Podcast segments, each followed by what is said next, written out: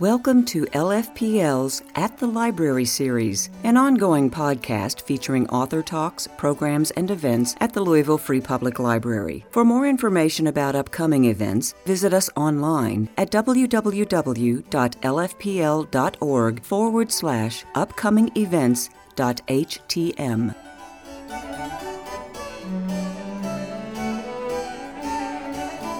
It is now my honor to introduce to you uh, Eric Klinenberg. Uh, we've been trying to get Eric here. He was trying to figure out, we think it's been like maybe four years uh, that we've been trying to get him here. There, you know, there was something that happened. I don't remember what it was, but there was something that that oh, it was it was a global pandemic. That's right. Uh, Eric is professor of social science at New York University. He also directs the NYU Institute for Public Knowledge.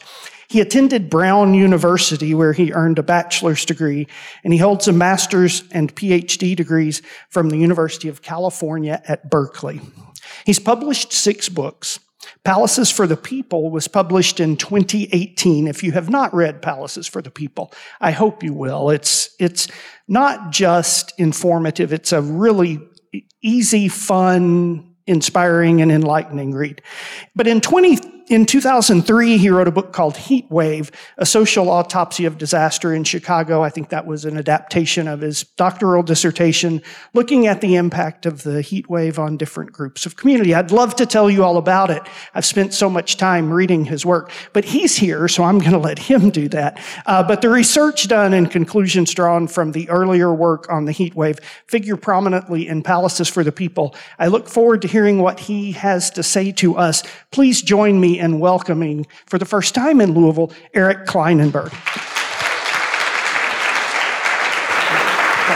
Thank you.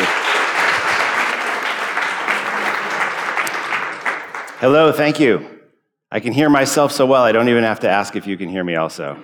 Um, thank you for being here. Uh, I know this has been a really tough week in Louisville, and um, I, am sorry. I, I, wish, I wish I felt like what you've just gone through was so unusual and unpredictable. Things like this never happen, and it felt like a really rare event, and it makes me sad that this is the kind of thing that's happening in our country on pretty much a weekly basis this, these days. So I feel some solidarity with you, uh, but my heart goes out to you. And on Monday, when I got the news, my first thought was maybe maybe this is not the time for me to come to Louisville. And then about five seconds later, I said, This is exactly the time when we all need to come together and do this event. So thanks to all of you in the, the library for making sure we did this. Um, I really, it means a lot for me to be here, and it means even more for me that you're here as well. So, so thank you. Um, can I clarify a couple other things here, just to change the mood? First of all, I want to be completely clear that when we started this conversation in 2019, I said yes right away, okay? Let's be really clear about that. It was, the, the way you made it sound, it was like, oh, yeah, I'll come, but I only want green M&Ms, you know? And I want no green M&Ms in my room. I was not difficult. I basically said yes right away, let's make this happen. Tonight, before I speak tonight, I'm going to go back, I'm going to find the first email I got from Chandra, which I think was in 1846.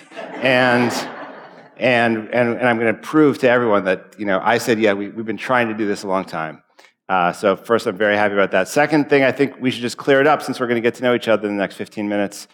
It is true that it's my first time in Louisville, but I actually married a woman whose family is from Lexington, and she, you'll be thrilled to know, is a Kentucky colonel. And it sounds really nice. It sounded very nice to me, like in the courtship stage of our relationship, because she said, I have access to great bourbon which was true, actually, but it turned out that was just the liquor barn. Uh, and, and then she said, um, and I have uh, tickets to the Kentucky Derby whenever we want to go. Okay? We're about to celebrate our 20th anniversary in a few weeks. Never been to the Kentucky Derby. So uh, I, I, have, I have some familiarity with some parts of Kentucky, but I'm really happy to be here. Okay, we only have 15 minutes for this little segment, so I want to just get to the essence of things. And the essence of things is that um, I'm here in Louisville to talk about libraries and why they matter. and to talk about the broader category of thing that I think the library belongs to, which I call social infrastructure. And that's kind of a wonky and weird concept. Um, I'm guessing most of you did not talk about social infrastructure at breakfast this morning or at the bar last night. So I thought what I'd do is I just give you a quick primer on that idea. And, and so when I say social infrastructure, here's what I mean I mean um, that there is an infrastructure for social life that is just as real as the infrastructure that we need for, for transit or for water or for communications or for electricity. And we, we haven't really recognized it and appreciated it because we haven't had a name for it. And it's important to give that thing a name. So it's not a, it's not a metaphor. I, I want to tell you that the kind of the big picture argument I want to make is social life doesn't just happen because people want it to. It's not enough. It's not enough just to want to get together with other people. It's not enough to want to just have a, a good society, to be in a decent city. You have to build the material foundations that make that happen. Now, you can get together despite bad social infrastructure, and people do it all the time, but you're much more likely to have a lot of it and to have it be durable and sustainable and rewarding if you're conscious about it. I want to say also there's different kinds of social infrastructure. Um, there's some kinds of social infrastructure I call bonding social infrastructure. It's really good for getting people just to bond with each other, to get to know each other. And it's neutral as to whether those relationships are good or bad for society. All right? Here's an example of bonding social infrastructure country club, right? Anyone here ever been to a country club? Very nice, right? Probably the country golf course, tennis courts, swimming pool, barn grill, lounge chairs, right? Maybe nice big bathroom, Sometimes my wife goes to the bathroom in the country club, but I have no idea why. She's gone for a couple hours, but that's another thing. And we don't go to the country club very often, but okay, so here, country club, amazing social infrastructure, great for bonding, right? People join a country club so they can meet other people and get to know them better. Their, their kids marry each other, they go to parties together. Not great for the other thing that social infrastructure can sometimes do, which is bridging, right? Bond, uh, country clubs are the kind of social infrastructure that bond people who are generally pretty much like one another together. Not all of them, some of them do better. But generally speaking, country clubs are exclusive. They look for a certain kind of people. There's different country clubs for different kinds of people, right? It's America. We got all different kinds of things. But generally speaking, not great for bridging, okay? So neutral. They, they can bridge. Uh, don't worry, it happens to me all the time. Um, other kind of social infrastructure, which I think is kind of more important for democratic societies that want to do well, especially for democratic societies that ha- are having problems that have to do with you ever use this word polarization around here does that make sense yeah polarization yeah right um, bridging social infrastructure. Uh, bridging social infrastructure is the kind of place that's accessible to everybody that's that's open. Um, some of them are really welcoming. Some of them are programmed. Like they're programmed in such a way that they encourage people who might not otherwise hang out together to interact with each other. And they don't always do this, but when bridging social infrastructure works well, it actually helps to engage people, connect people who are from different places, maybe even people who believe different things about the world. You know, it gets the green people and the red people, and it helps them interact with each other. Um, sometimes those relationships can be really important. Uh, sometimes, sometimes they make the difference between the health of a city or, or a suburb and the demise of that place. And there's not a lot of bridging social infrastructures out there. Not a lot of bridging social infrastructures. We, we live in a moment where we have invested a lot of resources in building, bonding social infrastructures, especially in the, in the private sector, like places that make people feel like they're going to be surrounded just with the people who are like them. We, we do that in our neighborhoods, right? By the way, unfortunately, we do that in our churches more these days. More churches are getting more segregated, right? You go to the airplane, you're, uh, airplane fly a lot. you you know, when I was a kid, just being on an, in an airplane, being on an airplane was an amazing, amazing experience. You felt like you were the most privileged person in the world. Now there's like four different lines when you get to the airplane, right? For all the classes of people. Actually, I think the airline I was on today had eight different classes of people right? And so everything tells us, you know, don't worry, we're going to create an experience that allows you to be comfortable. You're always going to be around the people who are like you.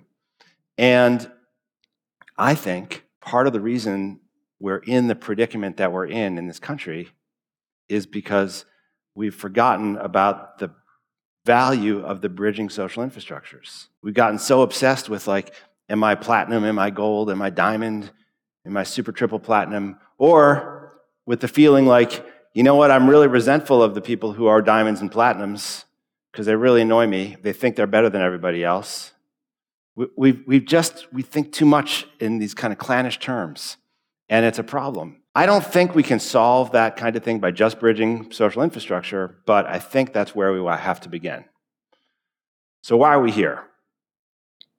Uh, can you think of a better social infrastructure for bridging than the place that you're sitting right now? Is, is there any place, is there any place in Louisville where you could walk in any day of the week and see Louisville for what Louisville is? I don't know. I've never, I've never been here before. I, I got out of the car. I had one of the, what's it called, a hot brown? You know about the hot browns? I had a hot brown. 50 50 on whether I have a heart attack in the next 10 minutes. I had a hot brown. That's my experience with Louisville. But as soon as I came in the building, I was like, oh, yeah, I know what Louisville's about a little bit more now. And actually, I'm the kind of person who, when I, whenever I go to a town, maybe some of you are like this too. You are in a library at 3 o'clock on a beautiful Friday afternoon. But the, if I can, the first thing I do is I go to walk to the library. Because that's where, that's where you see, like, what does the city think of itself? How does it invest in itself? Does it, did it make something beautiful? You know, are there problems in Louisville? Yeah. Is there amazing stuff going on in Louisville? Yeah. You see it all within a few seconds of walking in the door, right? And the library helps remind us. It's like a reality principle in a world that's in a fantasy, right? In a delusional world. The library is, is reality. But it's also not just reality, it's this kind of magical place. Like for me, the library represents, it expresses the very best in what a good society has to offer. It's, it, it stands for openness, it stands for democratic culture, it's all about accessibility, right?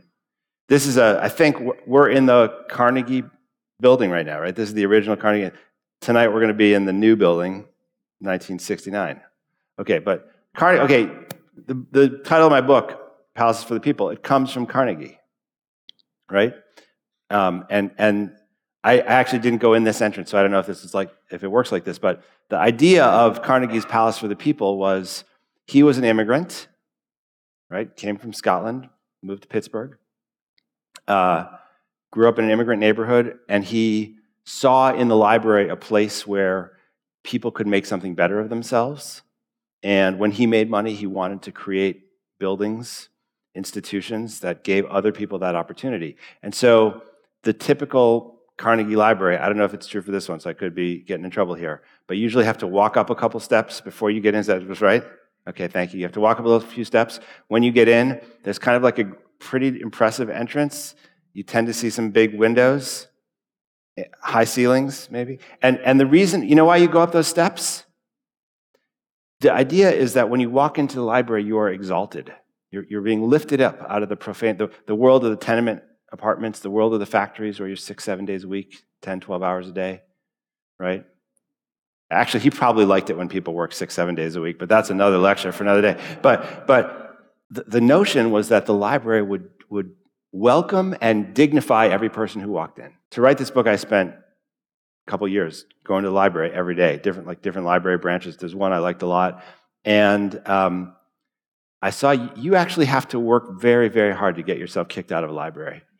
Like, you could do it. I could tell you how. you know, if any of you are curious, but you really have to work hard to get yourself kicked out of a library because the library is it, it's, uh, it's not just a, a, social infrastructure, it's also programmed by these magical people we call librarians. And I know you pay them so much money here in Louisville that they, they have all the love and appreciation that they could take. Uh, but think about this like their, their job is not to say when you come in, like, would you like fries with that? uh, or would you like to supersize it? They, uh, when a librarian asks you when you walk in the door is, how can I help you? How many places do you go where the first thing that someone asks you is, how can I help you? You know, and they don't judge you. And they, and they really are happy that you're there. You know, they, they do want to, they, they really want to help you out. They're going to respect your privacy. If you say, like, I want to go find this movie, they're not going to say why, right? How many places do we have that do that? Not so many, right? Not so many. I, just, I probably just got a couple minutes left. Came a long way for this 15. You get, you get 15 minutes, they said. You get 15 minutes. Okay. Um, can you do a thought experiment with me? Can we agree that the library is a pretty good thing? I don't have to persuade you? Yeah, okay. All right.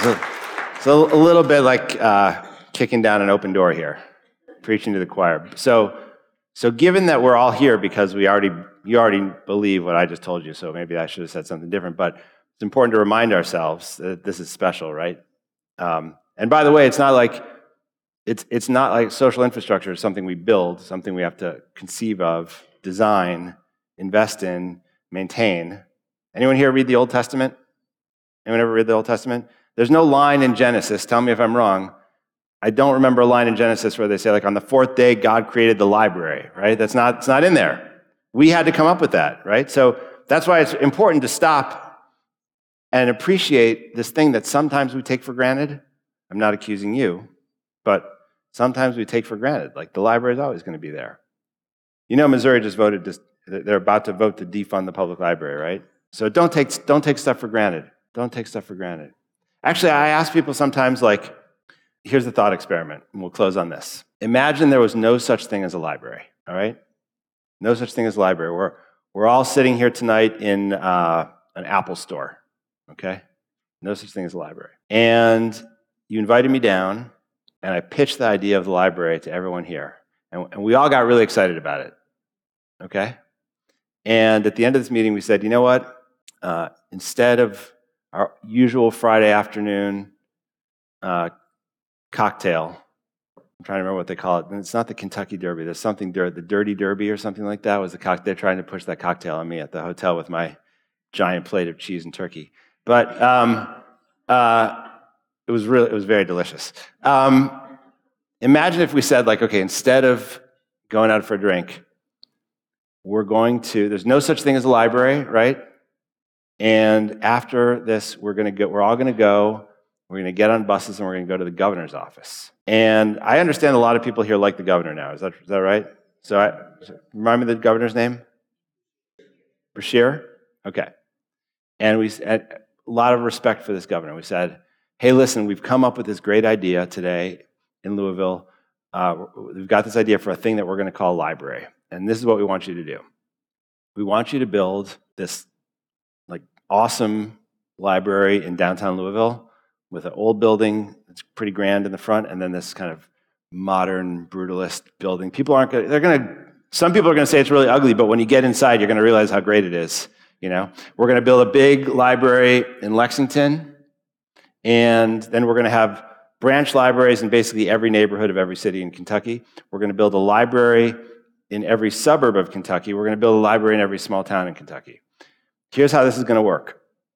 We're going to, we're going to hire public employees called librarians, and um, their job is going to be to be in these libraries six, seven days a week, and to be like aggressively welcoming to people, you know. Um, and um, we'll, to get people there, we'll fill the libraries up with everything in our cultural heritage. We'll, we'll, we'll buy books, we'll get uh, videos, movies, TV shows, we'll have music, we'll have uh, periodicals.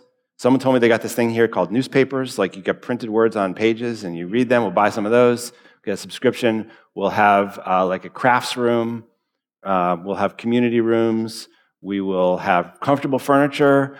We'll buy a bunch of computers, people could just use them. We'll get laptops, right? We'll get tablets, and um, uh, we'll tell people uh, that they can take all those things home with them if they want to. They can just take them out of the library and bring them home. And to make sure that uh, they return them, we're going to use the honor system. Uh, by the way, Mr. Governor, everything in the library is going to be free. People can just come, you come in for free, take them for free, um, and, that, and, and that's how it's going to work. Okay, library doesn't exist. There's nothing like this. I know you like your governor. Raise your hand as high as you can if you think the governor would be like, that's an amazing idea. We're doing that right now. I'm spending that money. Raise your hand. Okay. Okay. All right. Okay. I'm going to tell you something. Okay. I, I count about eight hands in this room. Okay. Of people who like the library. eight and a half. That's a half a hand right there, Indiana. Um, that's a record, by the way. I've asked this question in a lot of rooms. That's the most people who've ever raised their hands. Um, and I, and I know it's a big deal that you got this, this governor. I know there's people in the library who like the governor, but can I tell you that eight out of however many we are here, let's call it 160, 200 people, um, that's a low number, right? It, probably you could win the American presidency with that proportion of the vote, but there's very other few things that you could, that you could win an election with. So, so what I'm saying is nobody thinks that we could do it, basically. Even with this governor, nobody thinks we could do it, right? And I think you should ask yourself why. And the reason is because that idea, now scale it up at the national level. Every city, in every state, every suburb. Think about all the, have you ever been to the library in New York City? The giant lions on side, the big granite lions. The library in Los Angeles, that big tower, like a big Gothic tower right in the, downtown in the city. Or the Harold Washington Library in Chicago, where I grew up. It's kind of amazing postmodern building. Like, think about these incredible things. And every branch library, all the people going them, like, here's, okay, the reason that we don't think we could do this, that we think we'd say no, is because that idea that I just gave you is the most radical, probably the most radical idea that's ever been pitched in this room. And it's probably the most radical idea that we would build that stuff out in every town, every suburb, every neighborhood, right? Rat, tra- crazy radical idea. Way too radical for this moment, right? But this is the mind bendingly wild thing. This totally radical idea, we did it. Like it's, it's not a fantasy. Like we, we actually have those things, right? Nobody thinks that we could do that if we, we had to build it from scratch today, but we have it. And so I want you today to ask yourself how that happened. How do we come up with that idea? How do we generate the collective will to make that idea real? We didn't, we, by the way, we don't have it because of Andrew Carnegie. He built a couple, th- you know, he gave money for a couple thousand libraries, but let me tell you, that that's not why we have a library system. It's a big public project, right? How do we do that? And what happened to us that that thing seems like a fantasy? What happened to us? And then what can we do to make sure that the people who are coming here after us, our kids and our grandchildren, don't go the way of Missouri? Don't lose this thing that's got us all here on a Friday afternoon when it's pretty darn nice outside right? How do we make sure that other people who come next can have a social infrastructure like this too? I think that's the best way to kick us off. Are we good?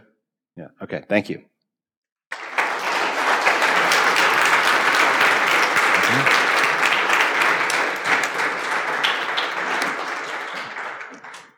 Good afternoon, everyone. I want to once again thank you all for joining us here today especially during this trying week here in our city for this very important conversation. My name is Gabrielle Jones. I'm Vice President of Content at Louisville Public Media. And joining us for this discussion today will be Matt Irvin. I'm going to read his official title, the Assistant Dean of Thought Leadership and Civic Engagement, Management, and Entrepreneurship at the U of L College of Business. And thank you all for being here today. Let's, let's have a great, seat. Great, thanks. So we're going to build a little bit off of the points that Eric gave in the beginning of this speech. And at the end, um, as Lee said, we'll have an opportunity for everyone to ask questions. There's a mic set up there in the middle um, pathway here. So um, when we break for questions, if you have one, please just get up and get in line and we'll start taking them. Eric, you definitely talked about this um, at the beginning of your speech, but I'm wondering if you could do a refresh for us on sort of a, in a nutshell, how you define social infrastructure. Okay, thank you for that. Um, and thank you both for joining me for this Absolutely. conversation. It's really nice. Um, here's how I define social infrastructure, and I'll do it fast. I would say um, social infrastructure, the, the physical places and it could be organizations, but physical places that shape our capacity to interact. And the, the kind of argument I make is that when we're aware of that idea, when we invest in social infrastructure, when we design it well, when we build it well, when we maintain it, which is really important. Anyone who's ever been in a library knows, or, or any other kind of gathering place, you got to maintain it. And when we program it, we get all kinds of returns to our collective life. But when we don't do those things, and a lot of times we don't do those things, and I'm speaking as someone who grew up in Chicago in the 1970s and 80s, I inherited a lot of social infrastructure that generations before me had, had invested in, but the city was in a fiscal crisis and it stopped funding the parks and it stopped funding the libraries and, and the, uh, the kind of public gathering places fell apart. And you could really feel diminish, the, the sense of diminished life there. So that, that's how I define it. Makes sense. A piece of your thesis that really struck me was the idea that social infrastructure plays a critical but underappreciated role in modern societies. And it was really that underappreciated part that stuck with me. I'm wondering if you have thoughts on why you think we haven't fully appreciated the role that these entities play in economic advancement, mobility, health outcomes, yeah. things that you talk about are so important to quality of life. Well, I, I, I kind of referenced this a little bit, but I think that, you know, two big problems are we haven't had a name for all these things, the name that groups together these things. And, and so in the, in the book, I don't just talk about libraries, I also write about things like uh, playgrounds and sports fields and schools and you know, churches, you know, not, nonprofit organizations, community organizations can do that kind of work. There's a whole set of places that we don't always group together because we haven't had a concept for them. In the private sector, I mean, you're here from the business school, there's definitely lots of places in the private sector that serve this function for us, right? Like restaurants and bars and coffee shops. Like you try to understand social infrastructure in England without the pub, you're missing something, right? Or in Paris without the coffee shop. Um, I focus in my work on the on the public activities just because that's where what we kind of have more control of in a democratic society. And there's always the issue in the private market that sometimes they can wind up getting very exclusive and expensive. Um, so I think that's that's another you know that's that, that, that's a reason you know that we should talk about them, but in kind of a slightly different way. And I guess the other reason why I think we take you know why we don't pay attention to them, why they're underappreciated, is because, as I mentioned, we we kind of take them for granted. You know, we we we we treat them like they're our birthright, like they've always been there. And it's just to take one quick example, and then we can open up more. Like, I want you to think about the playground. Right, because playground's kind of an interesting thing. Like the library, there's no on the third day God created the playground in Genesis. We had to come up with them, right? We had to we had to build them. We had to make those things. And let me just ask you, like, if if I if I wanted to know how many relationships exist in Louisville over the last century because two families met each other at the same playground, they're pushing their kids on the same swing set at the same time. And they started up a conversation and then they had a picnic together and they shared phone numbers and then they went over to each other's houses and then they met each other's friends in the kind of community. How, like how many it, it just just the last century i don't want you to go too far back but just in the last hundred years someone give me said like how many relationships do you think exist in louisville because two families met at a playground? What's your guess? 12 12 no way more than 120 way more zillions, you think zillions? It's, it's, a, it's, a, it's, okay, it's a really dumb question. I guess there's no way, we have no idea of knowing the answer to that. But I think what we're all feeling is it's a huge number. It's like millions and millions and millions for sure in one little city. And those things don't just happen. Like if you took away the playground, you know, if you took away, it's true that families might have met like while they were dodging cars on the street because there was nowhere else to hang out, right? Remember that game we used to play with kids, like dodging the cars on the street? That was pretty fun, 1970s in Chicago. Um, we literally did do that because we had no playgrounds. Um, but I think like having playgrounds as social infrastructure completely transforms what it means to live in a neighborhood or a suburb. And I know lots of families that move to suburbs because they can get better playgrounds and better libraries. So um, we don't have a name for it, and we don't appreciate it and we act like kind of spoiled children, like we're entitled to all this stuff. And I think one of the sobering things about this moment is that all kinds of things that we took for granted are now maybe up for grabs. And, and the only way we're going to get to keep them is if we fight for them. I know. Nat, I think of a lot of your work as helping people to fully appreciate the power of the sort of civic engagement that Eric says that these sorts of spaces help foster. And I'm wondering how you think our choices to invest or divest from these spaces in Louisville have contributed to where our community is at right now. Well, um, thank you for that question. Eric, thank you for your book. And, and also, I would like to express my appreciation for everybody who's here today, especially after the events that have happened on this past Monday. Um, you know, the, the way that, uh, and, and, Eric, I appreciate your book, especially the way that you have, you did tackle the, the, the sort of big issue of social infrastructure from the different perspectives of race in America. And Louisville will be a great example of that. For example, if you think about why our city is as it is now, how we have inherited, I've only been here 16 years, but we all know the history of Louisville, how we have the Ninth Street divide. And so when we think about social infrastructure, and your book covers this, some parts of America had to fight for social infrastructure. It was easier to have playgrounds in some parts of the area than it was in others. It's easier to be able to be able to select and say that you would like to have a playground in your area. But I'm old enough. It's like, you know, when you guys are talking about the 70s, I was born in the 50s. And so I remember how it is that our country has fought against certain groups to have a library.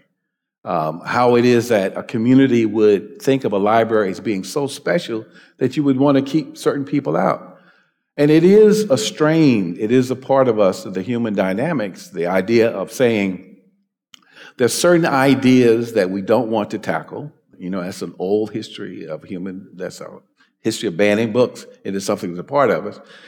Also, it's a part of us to say that certain groups shouldn't have access to that information even with Carnegie's great uh, generosity. But our history and why we find ourselves in the place that we're in now is because we did not ask ourselves the difficult questions of what would happen if you excluded certain groups from infrastructure. Well, those groups would have to go and create their own social infrastructure.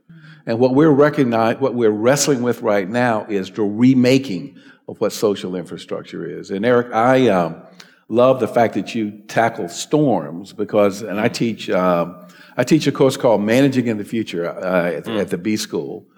And one of the things I do is I teach the history of epidemiology, cholera in 1854 with London, because what happens is when you study events that are out of our control, you get to find out how human beings behave. I also teach the history of the, um, the Dust Bowl in the 30s because there's another example. And of course teaching the history of the teaching history of epidemiology you study you get a chance to see how people behave in covid. Now of course all these major events help us to understand the weakness of our infrastructure. Yep. and so what i have now coined uh, a term which i'll add to yours is what i think is we're in the midst of a social hurricane where we have digital technology chat gpt 3 and generative AI, which is going to transform the way we think about libraries, the way we think about spaces. And then we have this really dramatic change in our uh, demographics, aging, and we know who's aging, who's not. And so a place like this, which look at the, look at us in here, right? Now we're not very diverse. I mean, just look and see, right? This is a reflection of the importance of the library for some of us, but it may not mean that everybody doesn't care about the library, right? It doesn't, it doesn't necessarily mean that. It means something else. And I think uh, when I when I finished, uh, I haven't quite finished reading your book, but these are some of the ideas that I've thought about, and those are things I think in the last chapter in your book, when you asked when you when you raised the question, I guess it was from Zuckerberg, who says before we put anything else in the ground, we need to ask the question, what if?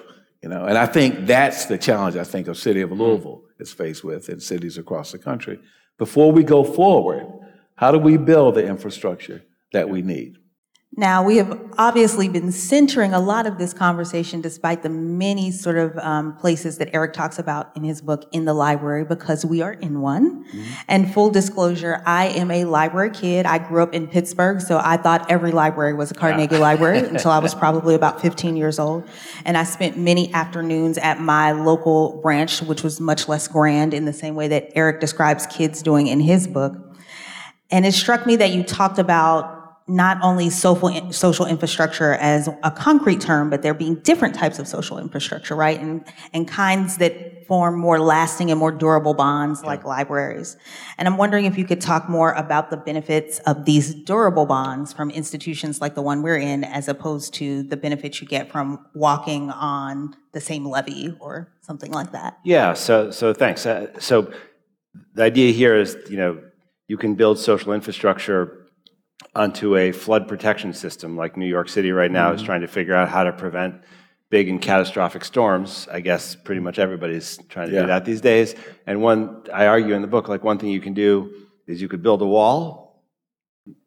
My apologies for using that phrase, but you could, you know, you can build this, you can build a seawall, and it can just be really narrow with a tip at the at the top. But you could also, instead of just building a simple wall, you could build like a berm, right, that slopes upwards and does it really gradually. And so it has the effect of keeping the water out of the city. But on top of the berm, now you could build a park, you could build a biking path, you could build a walking path. That's all great.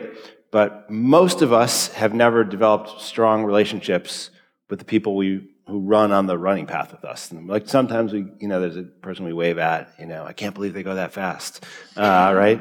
Um, but that's not exactly a place you build relationships. There are other places mm-hmm. where that really does happen. Like um, years ago, there was this uh, very famous book that came out called Bowling Alone. Yeah, you know about that book, yeah. Bowling Alone. It became very famous because some scientists have looked into that, and that actually, apparently, that's the saddest combination of two words in the English language that you know you can come up with. As if bowling uh, by itself wasn't a. No, I'm just. I like to bowl. Uh, bowling was a very sad. The, the metaphor was like that. Um, people used to bowl in leagues, and now they're not bowling in leagues as much. And so, and the idea was American civil society is falling apart, and it's a very powerful symbol and it was speaking to something a lot of us have experienced, which is the sense that like this civic life is disintegrating. You know, it's it's harder. Like instead of all going out to the movie theaters, when the book came out, which is 2000, it was like families are just sitting in their living room watching shows. And now, from like 2023, I'm like, that sounds like a communist utopia. Like, imagine watching a TV show with your whole family in the room with you. It's like, you know, it's all, everybody's got their own individual screen now, right? So, so um, I'm saying all this because I spent some time in the Brooklyn Library System while I was working on this book, and they came up with this program that they call Library Lanes. Your Library Lanes here? Well, it's got some work to do, man. I'll be um, lobbying for it after okay. reading about it in the okay. book, I'm going to be honest. Listen, okay, here's what Library Lanes is. If, if this is not an awesome idea for Louisville, I don't know what is. Here, here, here it is. There's huge numbers of people who are aging in cities today, and aging alone has become a really big issue. And a lot of us are concerned about like what happens to older people mm-hmm. if they're alone.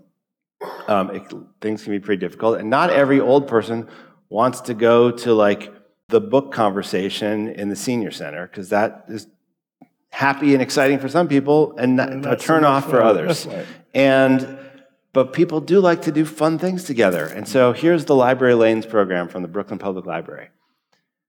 There's like eight or nine branch libraries, small operations, like a couple floors. They got community rooms. There's TVs in the community rooms. So here's what they did. They got a little bit of funding. They they bought the Wii video game system. Mm-hmm. Okay, they bought a Wii. They connected to the TV. They bought bowling league jerseys they formed teams for older, older uh, patrons of the libraries. You, you join your branch library's team, and once a week for about two hours, you, you go down to that community room and you have a virtual bowling match against the other branches. You do one at a time. And okay, I'm a big sports nut, very big sports fan. I, I had the great privilege of growing up in Chicago in the moment when Michael Jordan arrived. I left for college just when they started to win championships. I, went, I got to see Mike, like Michael Jordan play in Chicago Stadium, not the United Center. I'd love to go to like a great sports match. It's a great thing for me. I've probably never been in a sports match with as much joy and excitement in the room as there was when I watched the New Lots Rollers compete against the the other branch not far from them in Brooklyn. There weren't 20,000 people in the, in, the, in the room. There were like 14 people in the room. But what I realized when I was with those folks is that these were people, like the first book I wrote was about a heat wave in Chicago. And it was a book about people who were, mm-hmm.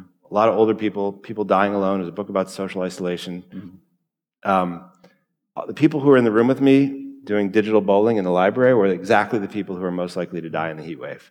But instead of sitting at home alone and being isolated, they were having so much fun together.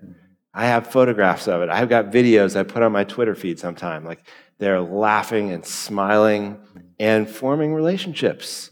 And they don't just spend time with each other on the Thursday that they do the bowling league, they're interacting with each other in a durable way. And we have the ability to take buildings like this and supercharge them with creative programming like that. And there's no reason why every library in Kentucky and every library in the country shouldn't be you know, coming up with those kinds of things. And I'm sure you do lots of things that are like that now.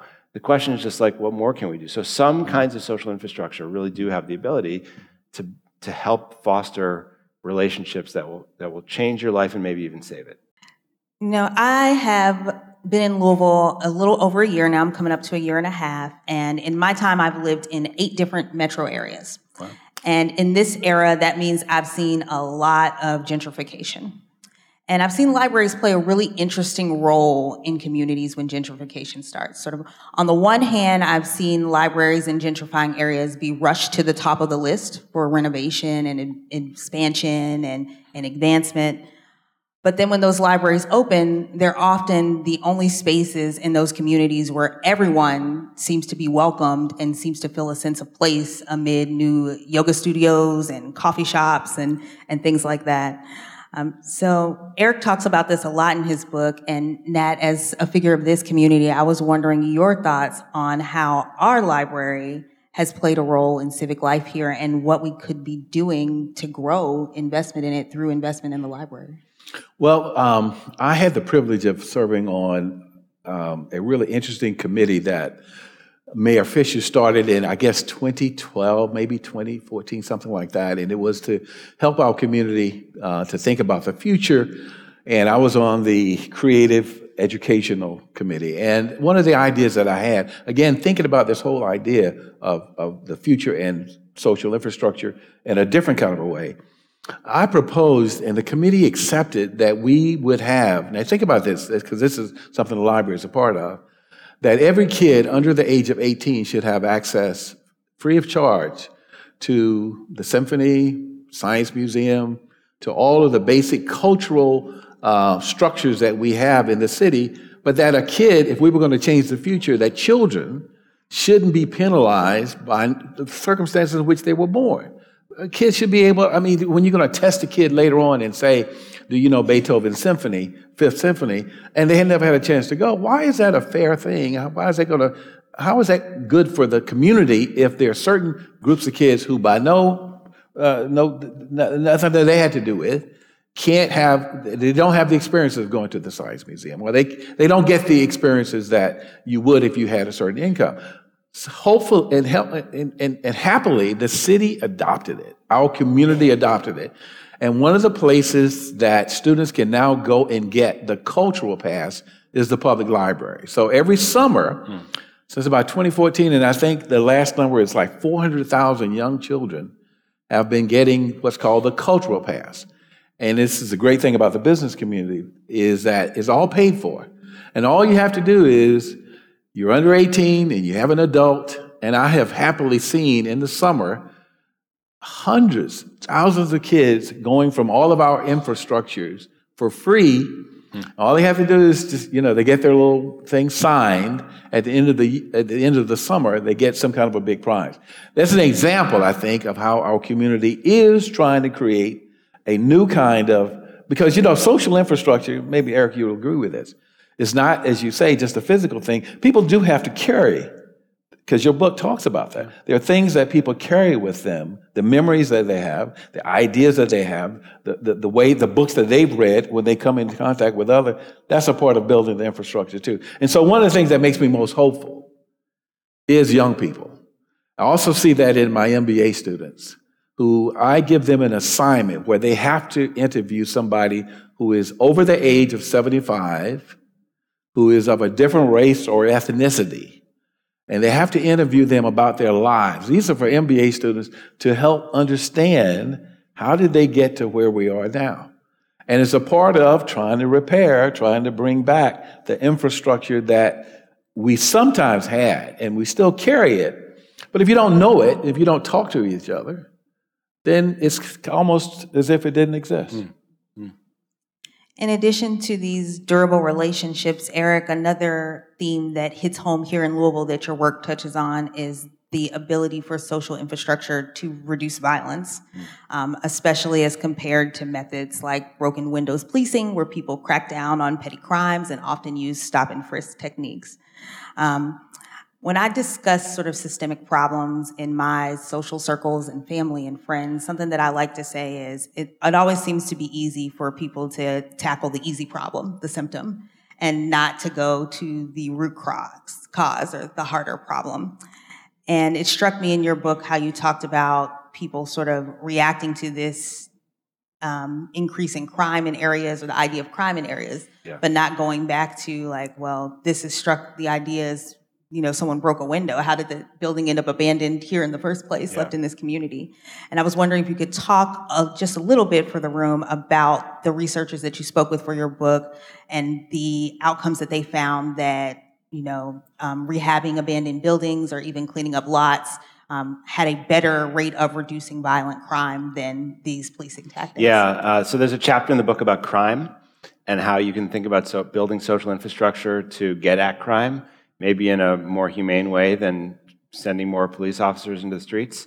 Um, I say this with some trepidation right now as a New Yorker because this past week the mayor announced that actually he's going to cut the budget for libraries next year by $52 million. And, right, but good news, everybody, we're going to get robot police dogs.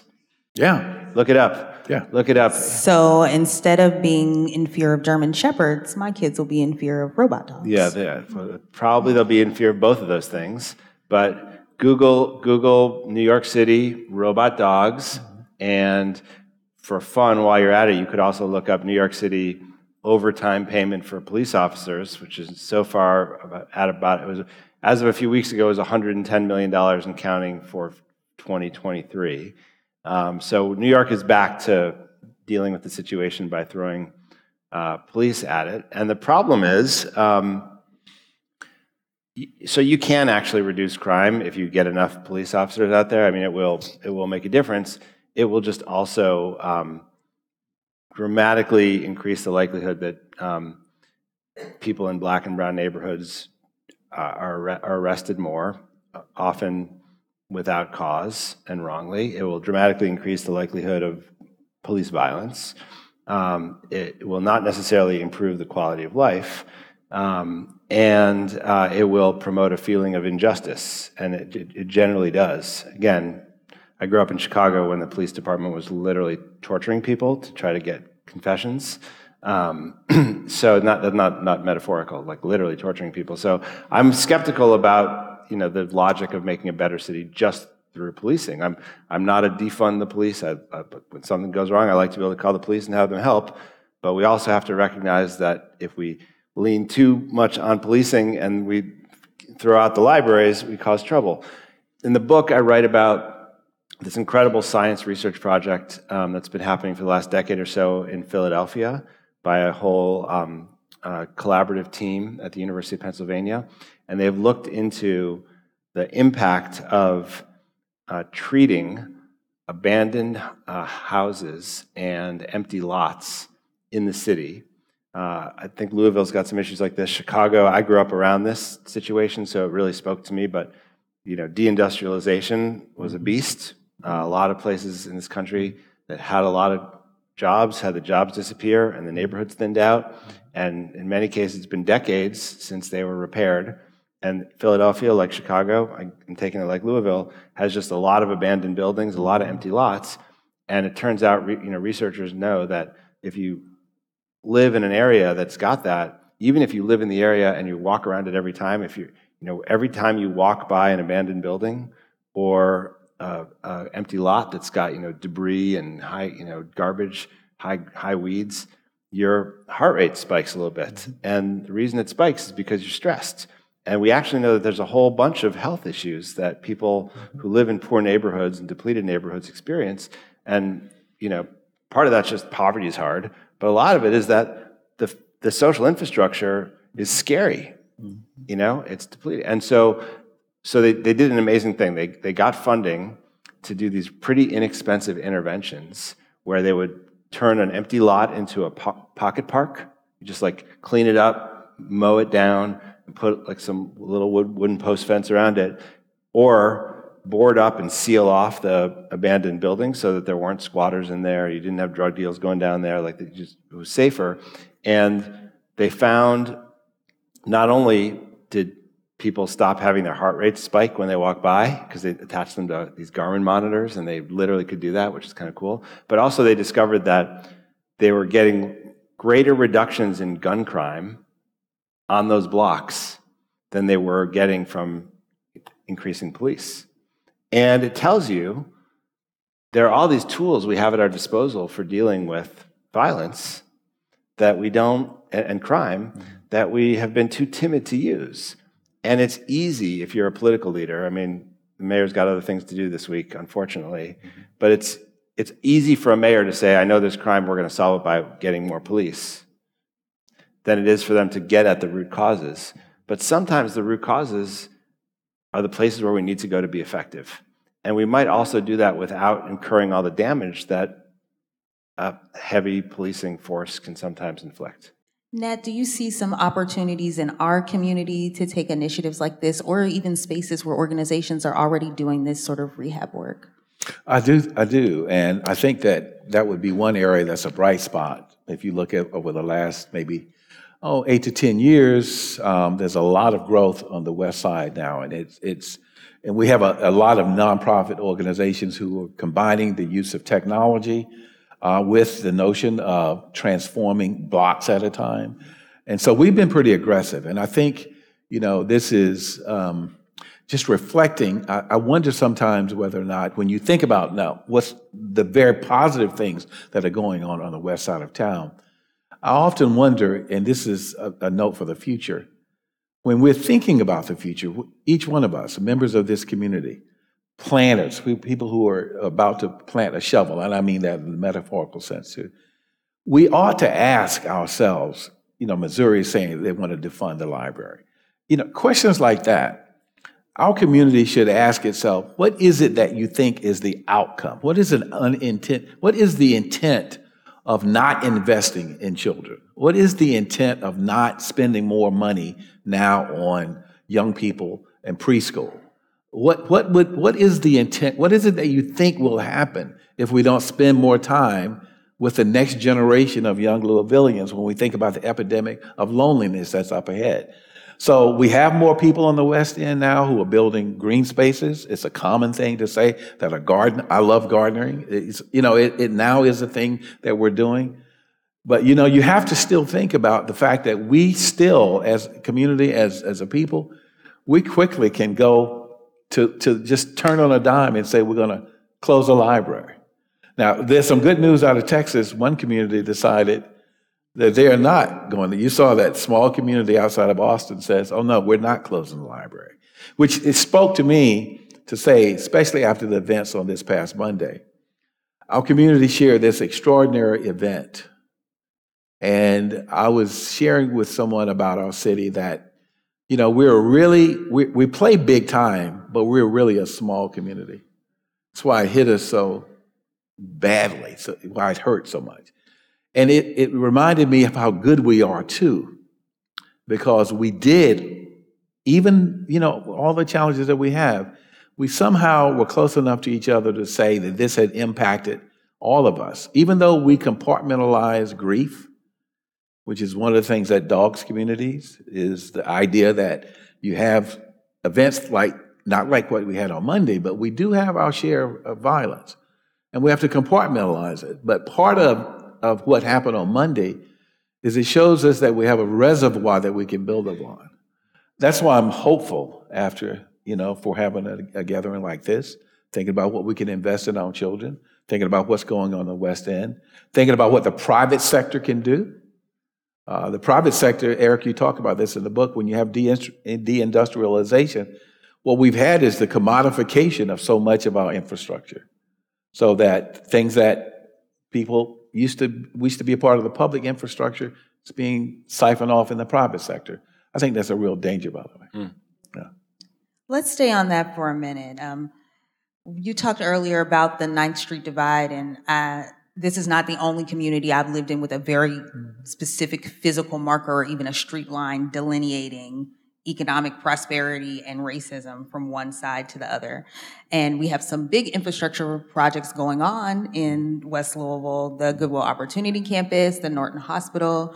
But these are the sort of things that Eric talks about aren't necessarily designed to get people moving between neighborhoods, right? To get people from downtown or the East End over to the West End. Now, the Louisville Free Public Library is renovating the Portland branch and reopening the Parkland branch, which has been closed for over 30 years. You might remember it was a police substation until recently. And those are some projects that represent those more durable bonds that Eric talks about. But I'm wondering if you could talk a little more on that same thread you were about other sorts of investments and the kind of social infrastructure that's now going to the private sector that needs to come back to the public sector, in your opinion, to make those bonds happen. Well, you know, I think um, th- our way forward is public private. It is. We have to have the investment of the, the large governmental structures, which is what happened as a result of COVID, where we have this new influx of, uh, of, of, resources. But I, I think the important thing in your question here is what does the private sector leadership lead from? And that's where I think we do have good leadership, which is why we're hurting from Monday the, the loss of some of the important leaders that we had. But I think that's where, when I think about an opportunity, it is for the private sector to work with the public sector. And that's where our great history of our country is. That's, that's how we were able to become the America that many of us have experienced, is the public private sector. What has happened since 1970 is we've been just too much emphasis on what the private sector and the role that the private sector plays in the economy, and where everything has to be privatized. Um, and so uh, this this is this I think is a has to be a change of the way we start to think about ourselves. And COVID was a great example of if we had not had the governmental structure and the private sector working together, we would have never made it through COVID. We not we would not have made it. And that's a good example of the public and private sector coming together. Um, I, I still say, up ahead, when we have generative AI and what these new technologies are going to represent, they're going to be a threat to the fabric of what, who we trust, our institutions, the importance of a library, the way that we think about truth. All those things are going to come at us. And we're going to need public and private, and I'm not even sure you can make a distinction after a while. Mm. Eric, could you talk a little bit more about that? Um, in a nutshell, how do we pay for these sorts of investments? We've talked about public private partnership. I know in your book you've demonstrated ways in which these investments eventually pay for themselves, right? But it, it at least takes some initial diversion of funds, if not initial investment. What are your thoughts on things communities have done that you've been in or things we could be going? Yeah, so you're absolutely right to point to the history of the public private partnership. I mean, the library, you know, here we are due to the fact that the Louisville Free Public Library is here, but also that there's a Louisville Library Foundation that's yeah. helping to, you know, support all this stuff. Um, and the library as an institution in the US and other countries as well, there has been philanthropic money that, you know, the Carnegie deal was I'll pay for the building but then everything after that mm-hmm. is on you. Mm-hmm. And that's a public private partnership of, of, a sort. Um, so that's a, a, very big part of the story. Um, and, and I think we'll continue to see that. In fact, in the book, I kind of ask why is it that all these guys who are billionaires many times over, who became billionaires by producing the information age, and have more money than anyone could conceivably do anything with in multiple lifetimes. And thousands of people said, like, oh, what I'd like to do with my wealth is buy Twitter, you know, as opposed to help build a country, right? And I, mean, it, is a it is a very weird thing um, that the philanthropic sector. Know, it's it's a weird thing that the philanthropic sector has not stepped up to support libraries the way they have. I, I guess I also need to say that we were on the precipice of passing an incredible infrastructure bill, like a $1.5 trillion infrastructure bill that would have transformed the country and I think would have paid for itself mm-hmm. because it would have revitalized a lot of economies. It would have put a huge number of people to work. I think it would have been transformative. And it didn't pass. And it didn't pass very, very narrowly. Like we were a vote away in this country from having a massive public works project, the scale of which we haven't seen since the New Deal.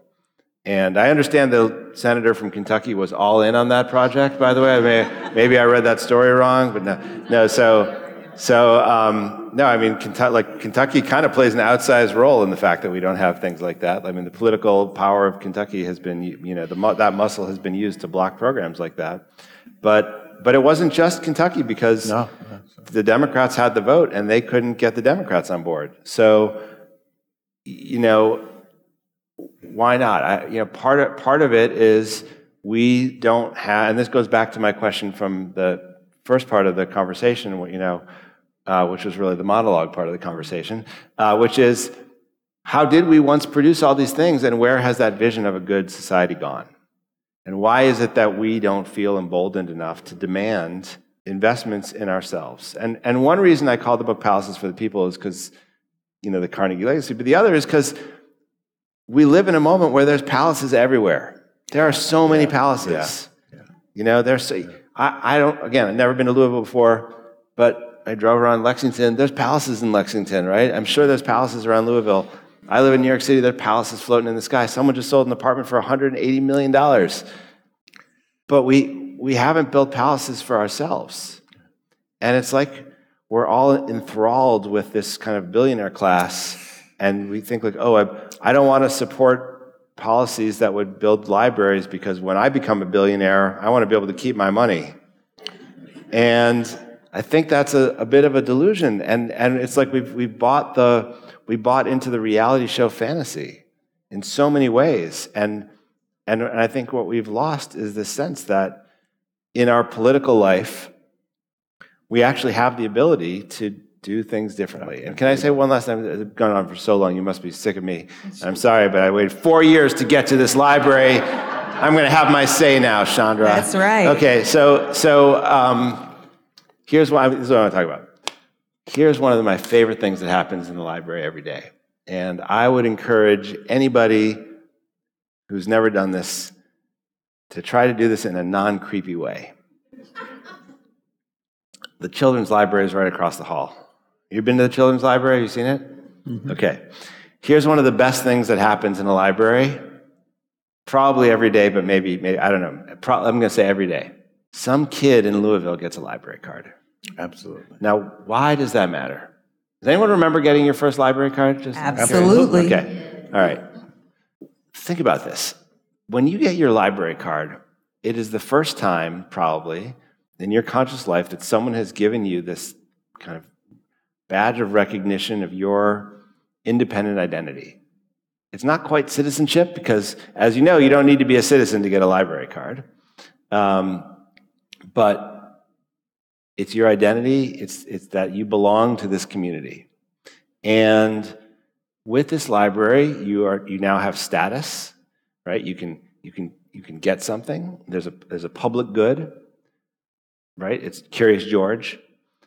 And you can take home Curious George with you, right? Curious George can come home with you. Angelina Ballerina, she can come too, right? You get, uh, they're going to come home with you. You can bring that. And a librarian is going to see the library card and they're going to say, Oh, Lee, nice to meet you, Lee. I'm very happy you're taking out these books. Please return them in a few weeks. And now Lee might think, Why should I return these books? But then Lee goes home this is like the four year old version of Lee I'm talking about here. He's a very adorable child.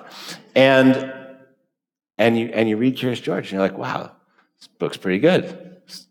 I hear there's like 25,000 more Curious George books there. And I'd like to read them, but, I, but I, you realize like I'm only going to get to read the next Curious George book if the other kids who use my library return their copies. Right. So, so my well being in the world depends not just on how many books I take out, but also on whether the people around me return their books. And by the way, this book smells pretty good. I'm tempted to eat it. but if I eat the pages from the Curious George book, then the other kids won't get to read it either. And the library won't be able to get the new Harry, you know, Harry Potter, Curious George books that come out. And so think about all these things that happen in that moment. You have your first taste of what it is to be citizen. You get a taste of what it means to be part of a community. You start to think about reciprocal relationships. You come up with an idea of like a public good, a shared space, right? There's a sense of a commons, responsibility, connection. Mm-hmm. That's public education. That happens, that's, that's civic education. That happens because you get your first library card. Now, nobody's ever told a kid in Louisville that when they get that library card, that's what they're going to do. But when Missouri stops funding the library, it's telling people you can't have that experience anymore, right? And, and I think part of why we have such a diminished understanding of what we can do collectively, what we can do in civic life, is because we don't appreciate those moments, we don't talk about them, and all of our investments in the other direction. Like instead, it's like, here's your Starbucks card. If you spend $250 at Starbucks, next time you come in for your grande drink, we'll give you a jumbo. Right? That like Uh, kids are more likely to have a McDonald's card, right? And it's going to be it's going to have all these cool things on it. They're more likely to have a Starbucks card a, uh, you know, a toy store card. They're, they have purchasing cards, but they don't. They, they need to have the library card. And I think all of us have to do a better job honoring that, calling attention to it, making sure our kids know about it, making sure our communities know about it. Collectively, you know, you made this important point, and I don't know the racial geography of Louisville, but in a lot of cities, the libraries are concentrated where the white people are.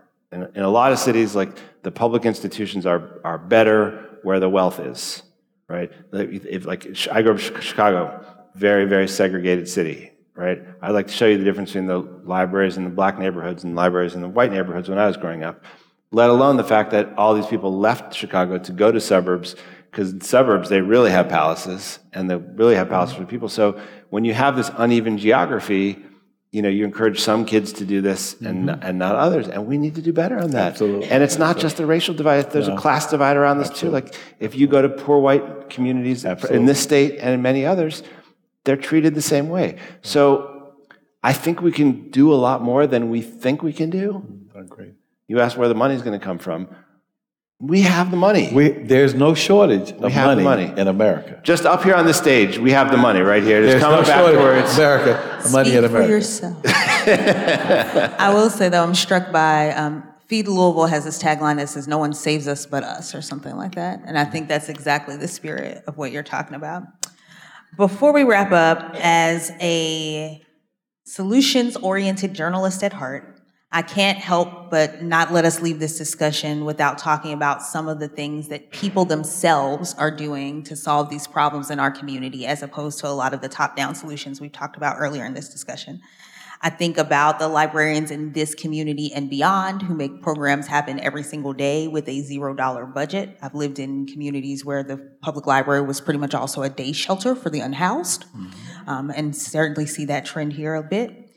I think even about the 2020 protest movement in Louisville as people kind of coming out into the street to reclaim public space and very quickly forming bonds and relationships that jumped off a different level of civic engagement in our community as seen by who runs for office or the 20 million people who want an open city council seat. So I'm wondering if you both could talk about the solutions you've seen from the ground up from people themselves to, to fix these divides in our civic life. And I'll start with you, Nat. Well, you know, teaching in the university, I'm really privileged to see to, to see the world through the perspective of younger people. So I would like to leave my, leave my comments today with, with a sense of hope. There, uh, at the University of Louisville, it, it is the people's university. Um, it's a place that has tremendous resilience. Um, we have some of the best students across the country. We have some of the best professors across the country, notwithstanding my colleague here, you know.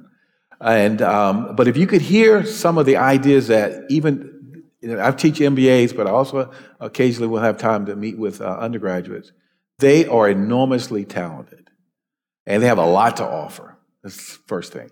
Second thing is I also get a chance for the last 12 or 13 years, been teaching at Central High School. And I would just love for you all to know just how talented our young people are in this community. So I've worked on several programs like Thrival's, a digital transformation academy where kids go and learn technology like ChatGPT in the summer.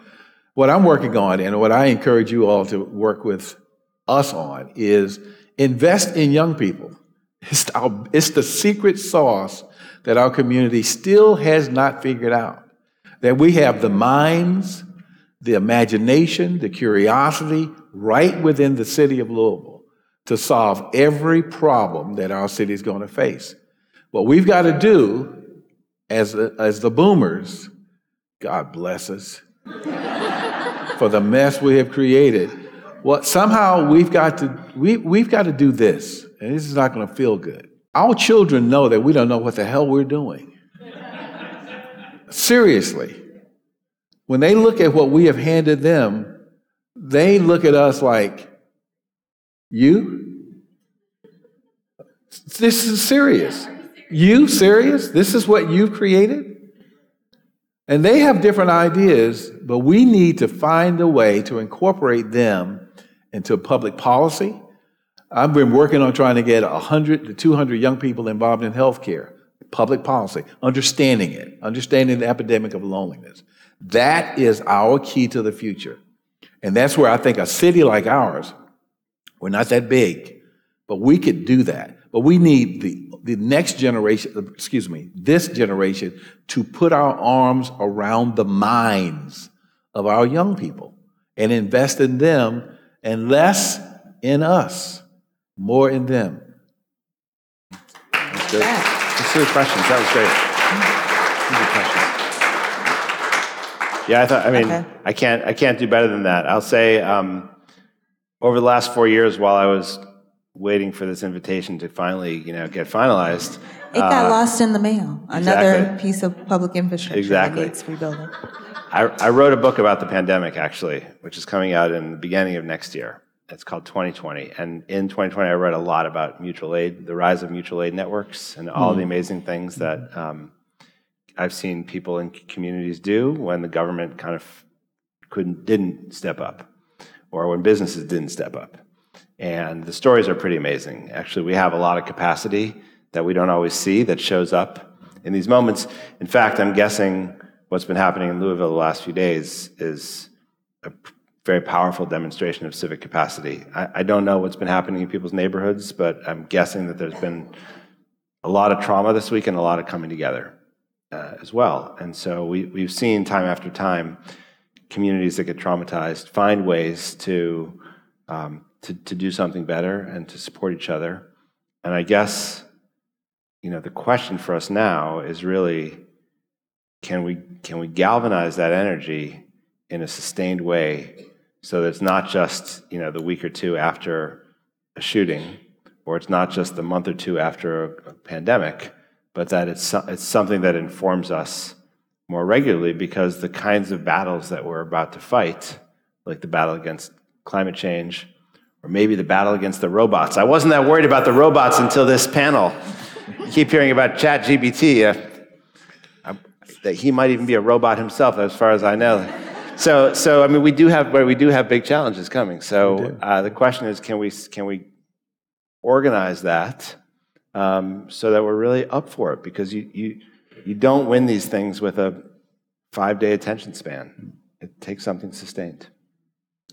We want to take some of your questions, so why don't you all start lining up in the center if you do have questions? Um, I'm come on up, Chandra. I'm going to pass it to her. Thank you all. We have a great crowd here today, and I'm excited to get the questions. Um, I'm going to have to dip out because we also have another event tonight. And so um, this was such a great segue into the invitation I want to give to each of you. We want this conversation to continue. Yeah. And um, we invite you to sign up with the Library Foundation. We provided information in the back for you to sign up. We will present an invitation um, as we go forward in the future to continue this conversation and to create an organized community um, that can really look at these challenges. And obviously, we have the best space in the city to come back together to. So, thank you all for being here today. Um, enjoy the rest of the conversation. Thank you. Um, we'll- we'll have some panelists that will have to leave us shortly as well, but please go ahead with your question. Uh, So I just wanted to preface it by saying this was worth waiting four years for, to hear this conversation. Thank you so much to the three of you. I work for a, a new park that's a brownfield remediation on the other side of the river, and our offices are located in a former Carnegie Library because the uh, new library is much bigger. It's just down the street, and it's a really elevating experience to come in and out of that building every day. Nice. Um, I also teach graduate landscape architecture students, and I use your work all the time. And they really love it because it's very different from a lot of the other uh, materials that they have to work with. So, what I wanted to ask is you know, I know that aside from libraries, you talk about a lot of other forms of social infrastructure like community gardens, even just good quality sidewalks. In your experiences, your travels, your studies, what are some of the ideas from other places that we might want to import here? And that can be physically other countries, like you referenced London and Paris, but also other cultures within our country itself. Uh, Thank you. That's a, it's a great question, and it's a, it's a, what's challenging about that question is that there's so many varieties of social infrastructure, and they're really tailored to local cultural preferences. And I guess um, so. I, I'm tempted to like my wife's family is like partly from Kentucky and partly from Syria. So so um, I'm tempted to talk to you about like going to the Middle East and the the souk and the, the like the the marketplace as this kind of historic area for social life, and that kind of travels into our contemporary farmers markets and things like that. And and, and that's a kind of like a community institution that's a little bit of a public-private marketplace, um, and that can work magically. Like if you're traveling in the Middle East and you've been in the historic souks, they're really incredible places. Um, but but there's so many of them, you know, the pub in England and the cafe, da, da. The thing is that when you are trying to design social infrastructure, and you know this from your teaching, for a place, it's really important to first understand the place and the people there and the things they like to do and the resources they already have. And sometimes in the design world, people come in with an idea that of something else they like and they try to plug it in, right? Like, oh, I saw this awesome thing in Chicago, it's definitely going to work in Louisville. But it turns out, like, social life in Louisville is a little bit different. So while I think there's all variety of things out there, I guess what the way I want to answer your question is by saying I think in the design process, and I got to you know help to run a, a big design competition for the federal government after Sandy. The really important thing for us to do is before we start building something, to do a lot of research on the place where we're building, to really listen to the people who are there, different stakeholders, not just the big political officials and the business owners who are always going to show up, but also the community organizations that, that need representation, the young people who have their own way of doing it, and to, and to make it a, a more iterative and participatory process. Because I think when we do that, we get much better designs that work for people where they are. So I hope that you don't take that as a dodge. It's not. it's really like, I think there's just an infinite variety of places that can do magical things and some of them can be used in the toolkit. But what, what's really crucial is making sure you got the right tool for the right job. Nat, I know you have to depart, so I wanted to give you a graceful exit and ask Eric if he'll stay around to take a few more questions. And thank you all for bearing with us and being patient today. Thank you very much. Thank you. Thanks, Nat. Thank you. Yeah, thank you for doing this.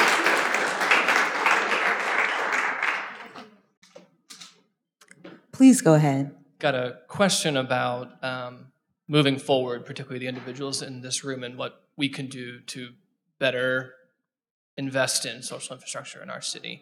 So Nat was correct that this is a fairly not diverse room for many reasons, but one of which being we are all at minimum open to the idea of social infrastructure. I'm sure at various spectrum levels there. But w- and when we leave this room, it is our job to then go out and convince those that we live with, those that approve our budgets, to invest in social infrastructure, because we see many times in many cities that social infrastructure ideas will die at a neighborhood association meeting or a planning meeting or a, or a legislative body budget meeting. So I'm curious, what do you see as those light bulb moments or those aha moments when people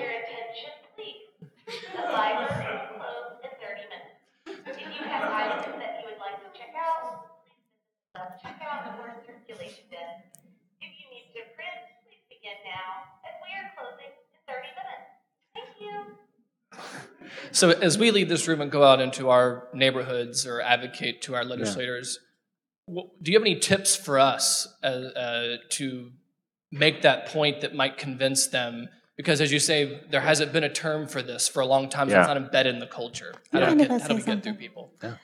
Um, as someone who lives in this community and is new-ish to it, I want to talk about an experience that I had here that makes me think of the things that you're talking about. And something that I work on or think about as we think about the sort of journalism we do for this community is, is who is this story for? Who is this thing for? And why do they care? So essentially thinking through like a design thinking process of user research and finding out what it is that the people in your community actually want and need. And you talked a little bit about this from the idea of, and you know, I used to be married to an urban planner. So in urban planning is like, oh, they did that in Boston, it worked. Let's just bring it to Philadelphia to work here, boom, and then it never works, right? That idea. And when I first moved to Louisville, um, I was here for maybe six months before someone said the words "the Dirt Bowl" to me. And once someone said those words to me once, and this is a, a community driven basketball tournament that happens here and has been happening for decades in this community and is really a, a huge part of the fabric of the black community here, right? So I found out about the Dirt Bowl when we at Louisville Public Media did some focus groups and user research with um, people who live in the zip codes that have the highest percentage of black residents in Louisville. And before that, I'd never heard anyone say that to me. None of my colleagues ever said that word to me. You know, we're a slightly diverse newsroom and organization, but most of my colleagues are white middle class people. None of the people that I met at the doctor's office or the gym or the places that I go ever said anything to me about this thing that is a cultural institution here that's been here for decades and is really a, a point of pride and community mm. for the black community here.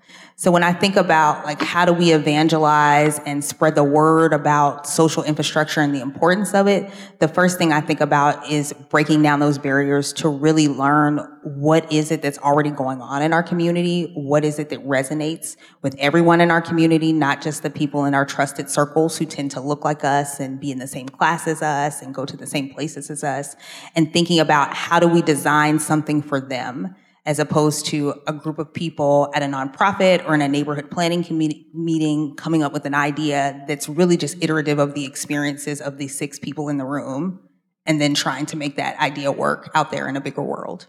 I, th- I think that's, that's a great example. And, um, you know, the only thing I'll, I'll say is the, that's literally the reason I wrote this book. I mean, the, the, the, the book is my attempt to share with you a language and a set of stories that I hope will travel into the communities where you will go, you know, when we leave this room.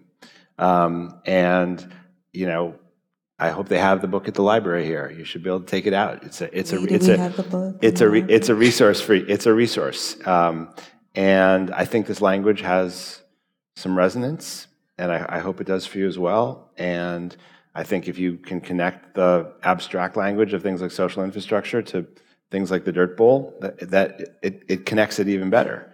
Um, so my experience has been that this is something people really understand. That like people want a, a word for this, and people want to find a way to support it. And um, you're totally right that the bias is the people who are here in the room are people who kind of get it already, or at least open to getting it. And we know that we live in a divided place where not everybody is open to the idea that a library is a good thing, for instance. Um, so we have more persuading to do than we used to. Um, but I actually think that as much madness as we're seeing around the library and the defund the library and the ban the book and all this stuff, it's actually kind of a fringe of fairly extreme leaders who are pushing us in this direction. And that most of us, regardless of our political ideology, our background, like most of us kind of appreciate the things like libraries. Like I've been to a lot of very conservative communities where people really like their library and they use it very often. I've been to a lot of democratic, liberal conservative communities where people really like the library and they like their parks and they like their athletic fields. You know, they want to have like nice grass on the baseball fields and they want the basketball courts to have rims and nets and, you know, like painted lines. And we can, we can actually build up from that kind of stuff. And sometimes I would say, I guess this is the last thing, and, and then maybe we'll wrap up, is in a very divided society where there's a lot of ideological uh, contentiousness, it's best to start with the things that are slam dunks and build up from there. And if you jump into the conversation with like Trump versus Hillary Clinton and who you like more, it's not going to go anywhere. And if you jump into it with like, did you see that they just rebuilt the basketball court down the block? Or, hey, did you check out the new library renovation that they made? Or, you know what, those kinds of things, you can, you can build up from it. It's, I, I've talked about the fact that I love sports, and part of it is that like there's some things in our society that are just kind of approachable, like we can connect through them. And sports isn't the only one, but it's, it's, it's nice to have those things. And, and I guess my advice would be to, to start with the simpler things and build up. Thank you all for being here today. And thank you so much, Eric, for taking a four year journey to get to the Louisville Free Public Library. I ask you all to give him a round of applause. Thank you. And I want to thank Lee and Chandra and everyone here at the library for organizing this wonderful event and for giving me the opportunity to be with you this afternoon. Um, we know we've all been through a lot this week, so please take care of yourselves and your loved ones, and let's go out there and move the needle on social, social infrastructure in our community.